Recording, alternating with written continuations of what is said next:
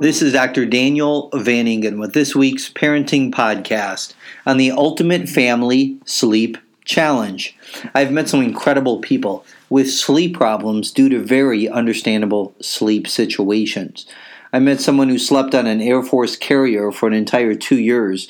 He had a night shift, and when he was sleeping, his sleep, sleep arrangement was right next to fighter jets landing and taking off. Also, he was jerked awake to alarms uh, on the ship that awoke him. His sleep had been affected ever since for 20 uh, plus years.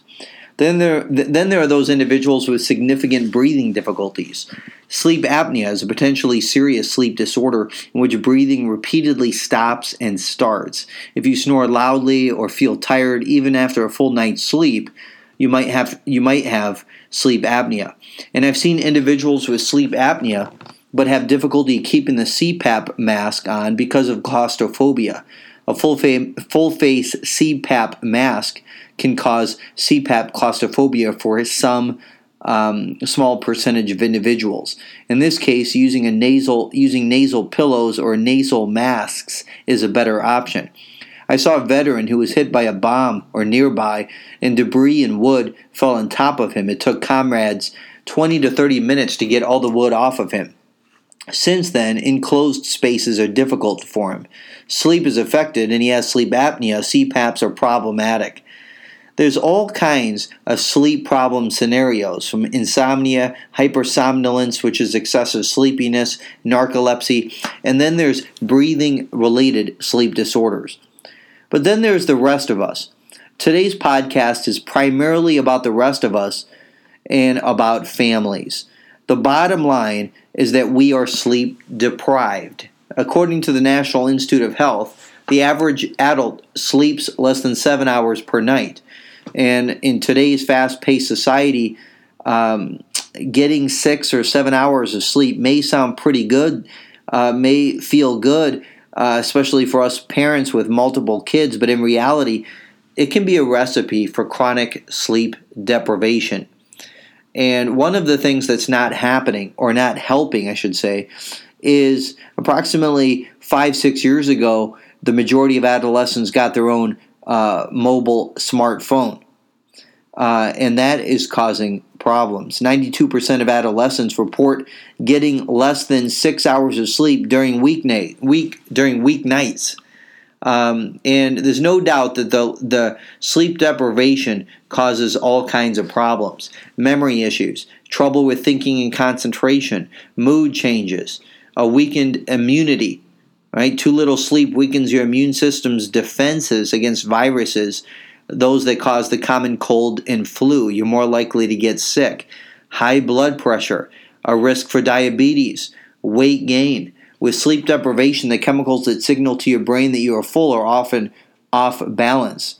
As a result, you're more likely to overindulge. You think you're hungry, really, you're sleepy. Also, low sex drive, risk of heart disease, poor balance. All of these affect uh, affect are affected, and sleep deprivation can cause these kinds of problems. Um, I want to talk today about the lack of sleep. Ultimately, though, I want to present the ultimate family sleep challenge. Right? There, so there's a lack of sleep that causes all these problems, and we see it among kids and teenagers. So it's not just the parents, but what I want to invite all families to do is figure out how they can get more sleep for one week and see how they feel by day seven we all need more sleep. Let's talk about good sleep practices. What can families do to improve sleep? One is we need to recognize that we need more sleep. Two, we want to eliminate naps. Naps don't work. Uh, most parents, I don't know how they they find time for naps, but just in terms of a a sleep practice, one of the things that's uh, helpful for for good sleep practice patterns and circadian rhythms is to eliminate naps. Uh, naps can disrupt the sleep cycle and cause you to ha- be less um, uh, they can cause you to uh, have feel less rested the next day and the following day because at night for the next couple of nights uh, you're going to get less sleep um, and we can go into more details on that on another time but but naps affect the sleep circadian rhythms also what we want to do is go to bed earlier pre midnight sleep is better than post midnight sleep um, so if you go to bed at 10 o'clock get up at uh, 5 you're going to get seven hours. That's better than 12 to 8 a.m. Um, but most, uh, most importantly, we want to eliminate the blue light that that uh, delays the promotion of melatonin, a sleep promoting hormone. We want to eliminate the visual images that we see uh, that affects the occipital lobe uh, and the and the cortices that make a person stay awake. So putting down the smartphones one hour before bed. I recommend the park zone that individuals, families, uh, put their phones at a par- in a park zone. Um, whether that's in the office on the counter one hour before bed. Another tool for good sleep practices is uh, if you're not asleep in 20 minutes, get out of the bed and uh, do some mild activity, right? Not P90X or insanity, um, but a mild activity, and then return back to sleep. Not stare at your phone, um, but a mild activity, maybe some stretching, and then return to bed. Uh, create bedtime routines that prime you for a deep, high quality sleep. Get TVs out of the bedroom.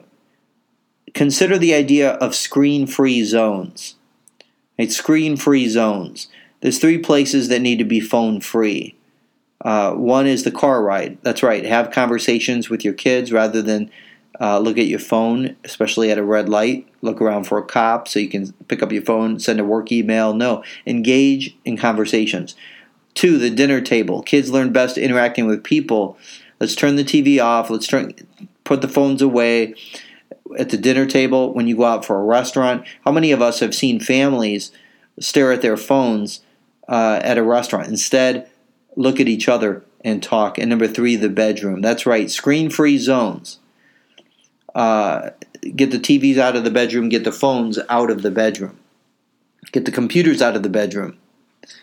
Um, but we want to help children get more sleep more and more news, more and more studies coming out that just shows that kids are, are getting too little sleep.